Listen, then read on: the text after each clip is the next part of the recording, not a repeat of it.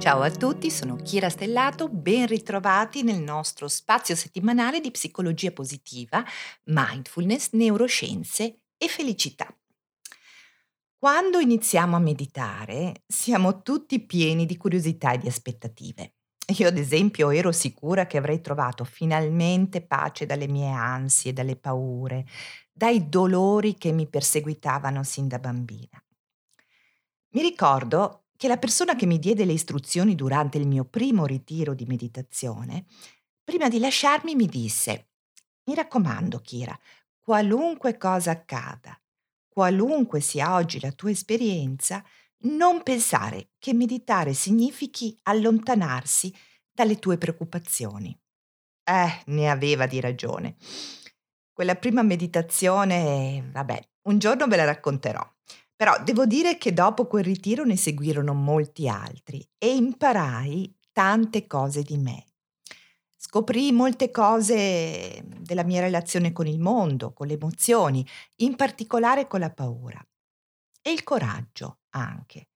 Eh sì, perché quando la paura arriva, spesso la riconosciamo come una nostra nevrosi. L'ansia continua di sbagliare, di non sapere, di non riuscire a controllare. Ma ogni tanto nella vita di tutti noi è arrivata la paura, quella grande, quella con la P maiuscola, quella vicina al terrore. Una diagnosi, un avvenimento, un incidente, una malattia, una morte. Ed eccola lì la paura. E allora cerchi, in quei momenti cerchi come un forsennato eh, ad esempio cerca le chiavi di casa per entrare a ripararsi dallo tsunami. Ma la casa, quella casa, non potrà ripararci da nulla. Davanti a quella paura non si può fare niente se non avere coraggio. Sì, ma ci chiediamo, quale coraggio? Il coraggio di morire. Il coraggio di morire in continuazione come ci dice Pema Chodron, una straordinaria monaca buddista. Viviamo in una società, in una cultura che non tollera la paura. Infatti abbiamo farmaci, abbiamo psicoterapie, libri, tisane per sfuggire alla paura. Però non c'è posto in cui nascondersi e non c'è una pillola magica da prendere. La paura infatti bisogna accoglierla senza fermarsi, senza chiudersi, senza analizzarla o darle un voto. La paura, se le stiamo vicini così, senza modificare, giudicare, trasformare, la scopriremo infatti diversa da quello che pensavamo. Così come scopriremo diversa ogni altra emozione che noi proviamo. Fare l'esperienza della paura eh, significa lasciare che tutto cada in mille pezzi, che tutto evapori e si polverizzi mentre noi stiamo qui, nel momento presente, in ascolto.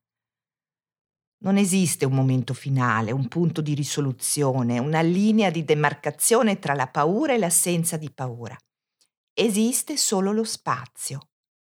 Spazio per la paura, spazio per il dolore, per la sofferenza, ma anche spazio per il sollievo, per la gioia, per la gratitudine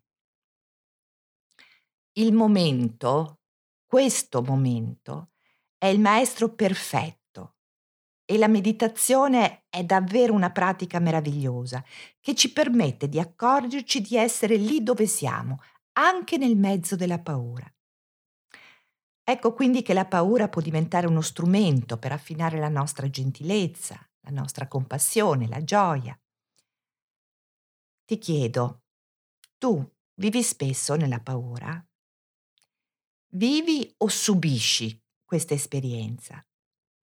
Che relazione hai con questa emozione piena dei fantasmi del passato e dei mostri del futuro?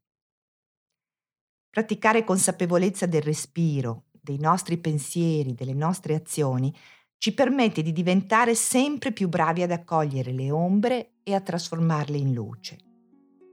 Quindi oggi fai un piccolo pensiero alla tua paura. Accoglila. Accoglila con il coraggio di lasciarti andare. Vedi quello che succede. Condividi se vuoi questo post, lasciami i tuoi commenti, scrivimi, sai che puoi scrivermi anche in privato, ehm, ks-chirastellato.com e ti prego, vivi con curiosità questa giornata preziosa. Ciao, a presto!